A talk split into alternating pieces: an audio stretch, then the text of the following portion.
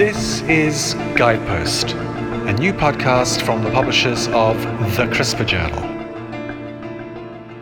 Welcome to Guidepost. I'm Kevin Davis, executive editor of the CRISPR Journal. On this episode, we're talking to our sponsor, Synthago Corporation, which is increasing accessibility to CRISPR through its portfolio of engineered cells products and CRISPR kits. Learn more at synthago.com.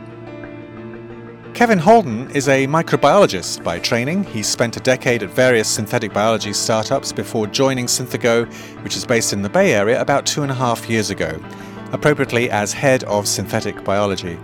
I spoke with Kevin during the CRISPR 2018 conference in Lithuania to learn more about Synthago's culture, its gene editing technology, and some of its latest offerings. So, Kevin Holden from Synthago, thanks for joining me today. Nice to be here. Uh, we want to hear about Synthago, but first, I think let's get a, just a sense of your background and what brought you to the company before we hear about the company's mission and what sets it apart in this uh, crowded CRISPR tools and product space. Yeah, great. Um, so, my background actually is I have a PhD in microbiology that I earned from the University of California at Davis. And after I left that program, um, I got very interested in the kind of growing synthetic biology space. This is about 10 years ago now. Yeah. Um, and ended up landing at a George Church founded startup in San Francisco uh, that was generating biofuels. What was that one? Uh, it was called LS9. Yes, yes. And um, was that Drew Endy involved in that? Uh, I, maybe at the okay. very beginning. Uh, okay. Jay Kiesling a little bit too. Yep. And uh, so, kind of from there, uh, moved on from doing metabolic engineering into uh, essentially synthetic biology and in particular method development. Yeah. That in turn led to me getting involved in uh, the CRISPR space. And then actually, my involvement with Synthago was that I was um, an early access customer, a very early access customer. Oh, right. And I was trying to obtain some of the materials that they were they were generating at the very beginning of the company. And where were you at that point? I was still at at LS9. Okay. And um, yeah, so I was actually LS9 had been acquired by um, a larger biofuel company, yeah. Renewable Energy Group, and so I was essentially establishing collaborations with people I thought were interesting, and Synthago came up. So you were a, a satisfied customer and you liked the company so much you decided to join them. Yeah, something like that. yeah, something like that. Exactly. Yeah, yeah. Um, so tell us how Synthago got started because there's some there's some interesting and quite unique aspects to that story. Yeah, exactly. So um, it was founded by um, two brothers, Paul and Mike Dabrowski, who came out of uh, SpaceX originally. Hmm. So they were pretty early employees. Um, they reported directly to Elon Musk. Yeah. Um, and so they were in charge of things like uh, digital design and uh, software uh, engineering. Yeah. Essentially responsible for writing code and, and doing design for rockets that would eventually go to the International Space Station. Um, and I think as SpaceX grew, you know, they, they really liked that small kind of startup vibe. Yeah. Um, but they got very interested in how they might apply the engineering principles they'd learned in kind of the aerospace industry into technologies and fields that were kind of underserved by engineering principles. And, you know, particularly they got interested in biotechnology, you know, and if you think about it, you know, there really does need to be more of a marriage between engineering and science, um, especially when it comes to the way that scientists do experiments. Most science is still done kind of by hand where you're just pipetting one thing at a time. And um, you know this leads not only to you know research kind of being slow in a way but also not being very reproducible. And, and i think we see that when you know there's so many papers out there that uh, people just can't reproduce results from. Um, as somebody who used to work in method development i know this uh, pretty acutely because i don't know how many times i read a paper and i thought that's a great method and i tried to bring it into my lab and i just couldn't get it to work.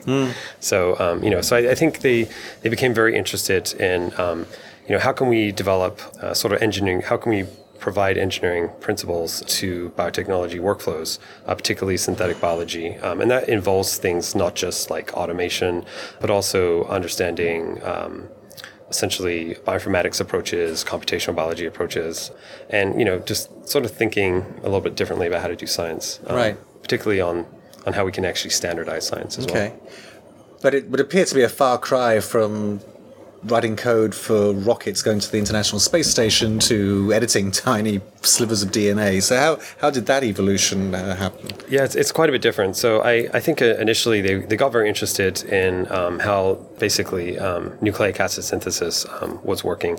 And you know, you, there, there were uh, there were companies that were kind of growing up like uh, like Twist and and, and so Yeah. forth, but you know that's the the DNA synthesis business is is pretty cutthroat, and Yeah. um, it's also it's actually not that challenging to do that. Um, Yeah. And there's also DNA is a commodity. You know, DNA. If you're paying more than ten cents a base for DNA, you're kind of getting ripped off these days. Yeah. So um, you know they they. They got very interested in because around this time, you know, CRISPR started coming out, and um, you know, as they understood that, it's an RNA guided nuclease, um, Yeah. right? So CRISPR, the CRISPR-Cas9 system. So Yeah. they got very interested in how you could synthesize RNA, and then you know, Jennifer Doudna's lab, uh, Martin Janek, who's Yeah. um, here at this conference where we're at, um, published that you could make these hybrid single guide RNAs that effectively were more um, advantageous for doing CRISPR editing Yeah. than the way that nature does it with a CRISPR RNA and a tracer RNA. And um, you know, George Church's lab, Prashant Mali, showed the same thing.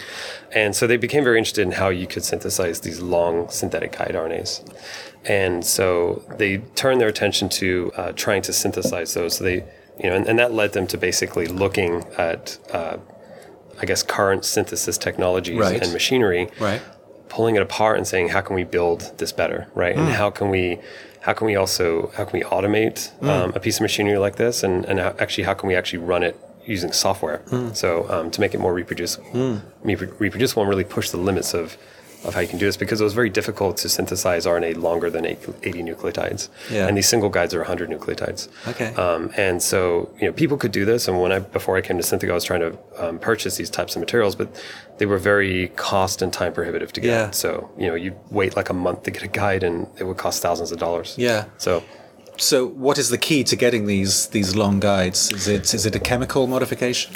yeah, so actually, um, so, you know, so what they've done is they, you know, the, the engineers who founded the company and, and the chemists, um, they essentially built this uh, new synthesis architecture from the ground up. Hmm. And they haven't really innovated on how you do the chemistry, the RNA chemistry. Um, that's been well known for, for a long time now, and Okay. it's very effective. Yeah. What they have innovated on is how you control that chemical reaction. Um, and that's down to controlling microfluidics, essentially using a software platform. Um, that's what that's what we built in Yeah. the RNA factory. Um, Right. Yeah.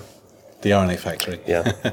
So, what? Um, tell us about the sort of the, the first phase of products before we get in get on to some of the new exciting new uh, things that you've just announced very recently. Yeah, so the, kind of the first phase of products um, for the company was to generate these um, RNA molecules. And then we started, uh, when I joined the company, I started a new early access program where Yeah. we reached out to a lot of key opinion leaders in the CRISPR space Yeah. who we knew either were trying to get these materials or who had, had been buying them uh, Yeah. these really ex- crazy costs. And so uh, these included people like Matthew Porteous at Stanford University, who's developing uh, ex vivo therapies. Yep. for uh, stem cells hematopoietic stem cells uh, for things like sickle cell Yep. anemia. Yeah, so we reached out to people like that. Um, they were very excited. They didn't really believe that we could generate these these these types of materials. Um, I didn't either before I joined the company. Okay. but we, we we can and we did. And so, you know, the first set of products were, were based on materials that came out of this RNA factory. And Yeah. the factory is kind of built in a way that is, uh, we're able to ba- basically massively scale the footprint of the factory.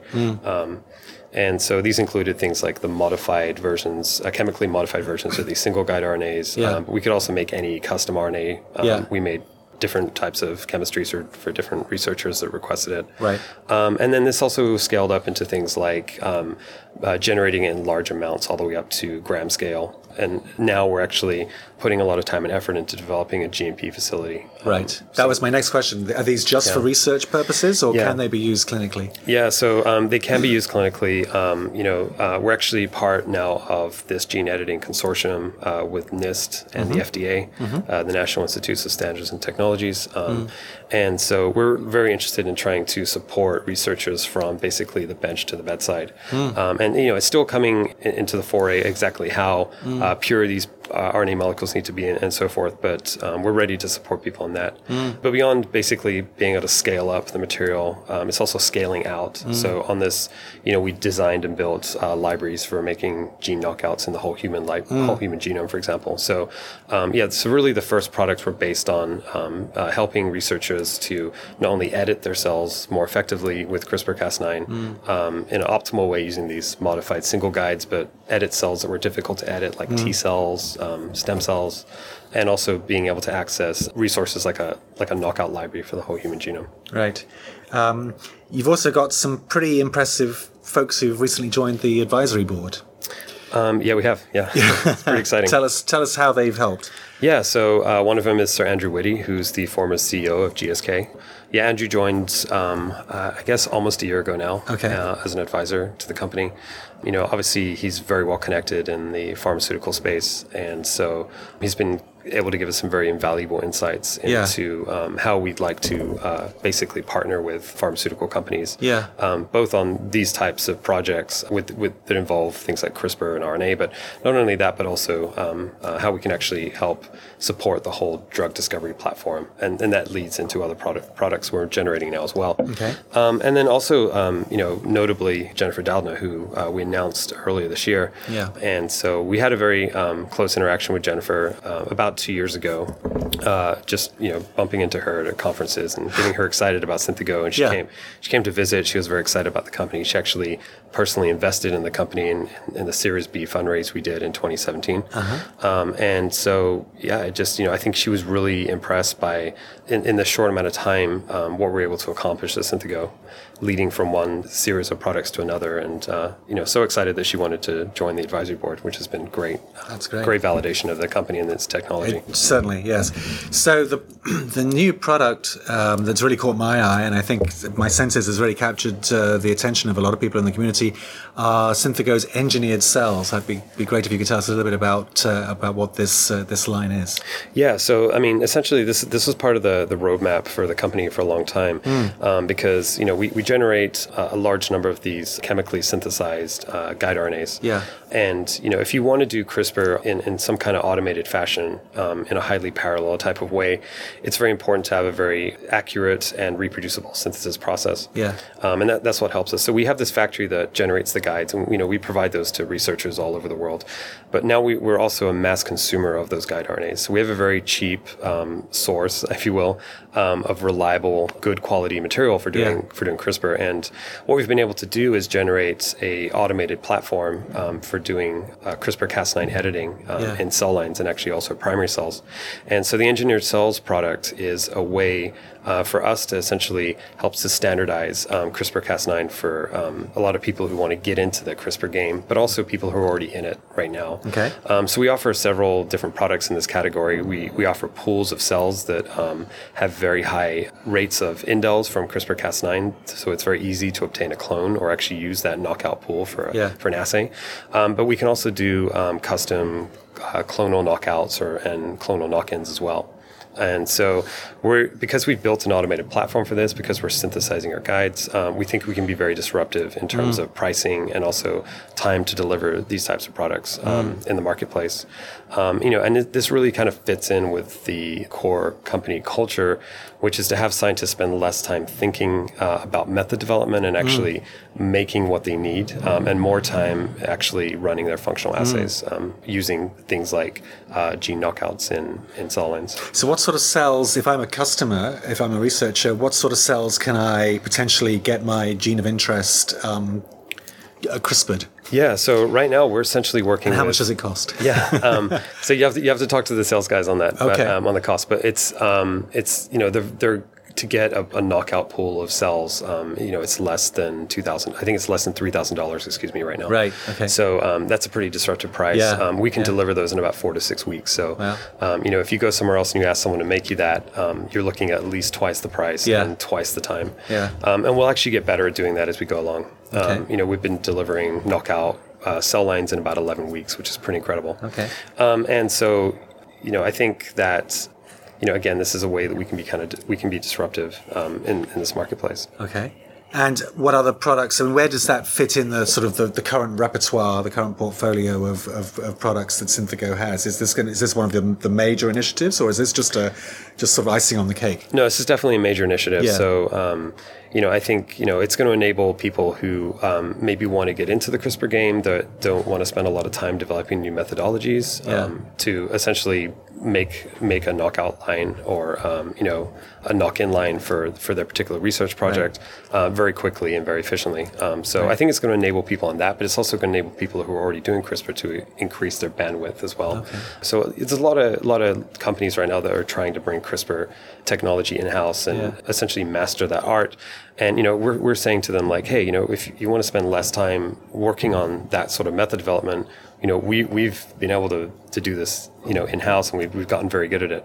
Um, going back to your earlier question about what types of cells that you Yeah. can use for this, you know, we're essentially enabling this right now in virtually every cell line you can imagine. So if you go to our website and you want to order um, a knockout pool in a cell line, I think there's a list of over 700 different cell lines in there. Wow. Um, and you know, as we go on in the future, we'll move into to other cells too. That's great. Um, just a few more questions then before we wrap up. Um, oh, you mentioned um, that you know you, the company's also been doing a lot of work in computational biology and, and bioinformatics, and uh, a lot of those, a lot of that um, work is made uh, freely available. I understand.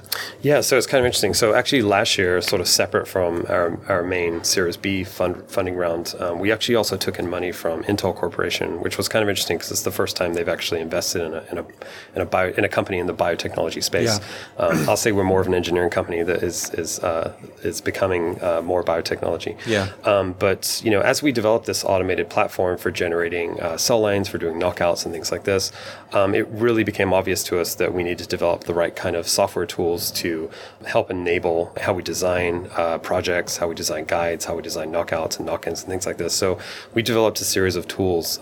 Then, and also how we also analyze CRISPR editing very quickly and efficiently. So we developed a series of tools on the bioinformatics side that we use internally and we vet internally, and um, eventually we release these as uh, free free open source versions for the CRISPR community to use as well. Um, on the computational biology side, because because we're doing uh, you know tens of thousands of edits, we're learning a lot about what happens when you make double-stranded breaks in a cell. Yeah. Um, and so we're getting very good at being able to predict what can happen in these types of events and generating this kind of information um, from all the editing that we're doing is really helping to enable us to do our projects faster. So Right. well, that'll help us get to delivering Right. New cell line products faster than we than anyone Yeah. else can really. Well, tremendous progress in the last um, couple of years, I'd say. What does the roadmap look like for the company, both on the product side and then perhaps whatever you can tell us, you know, more on the on the business side as well? Yeah, I think it's definitely exciting. Um, I think that um, you know you're probably likely to see some other new technologies that come out of Synthigo um, in the not too distant future. Okay. I can't tell you what all those are, but some they may or may not even have anything to do with gene editing. Um, I think that you know we'll look to find other areas um, in this space where we feel we can be disruptive, or we feel we can actually provide some great benefit to the community um, or, or services to companies that are that are studying uh, not just necessarily looking for drug targets or things like this, but also how um, different genes and proteins interact with each other inside of the cell. So Yeah. um, there's a lot of interesting things that, that we could look at. Yeah. Um, and I also think you know you'll see kind of smarter, better ways to do uh, CRISPR as well. Um, That, that will come out from us as well. So yeah, stay tuned. we should we surely will. Well, thanks for the the insight, and uh, also thanks to the company for uh, clothing an entire generation of graduate students. Your genome engineer shirts have been uh, the hit of the uh, of the conference uh, circuit over the last twelve months. I would say. Yeah, I'd have to say thanks to uh, the marketing department for that. we we have a lot of our, you know, we're based in Silicon Valley, and you know, so Yeah. we have a lot of uh, marketing people who come from that world, and Right. they really bring kind of a fresh perspective to um, to how, to how we do things. So that's yeah, great. So yeah. thank you, Kevin. I appreciate you're, it. you're giving the CRISPR Journal a, a tough act to follow, so we, we're trying though. All right, Kevin Holden from Synthigo. Thanks so much for joining me. Thanks, Kevin. Appreciate it.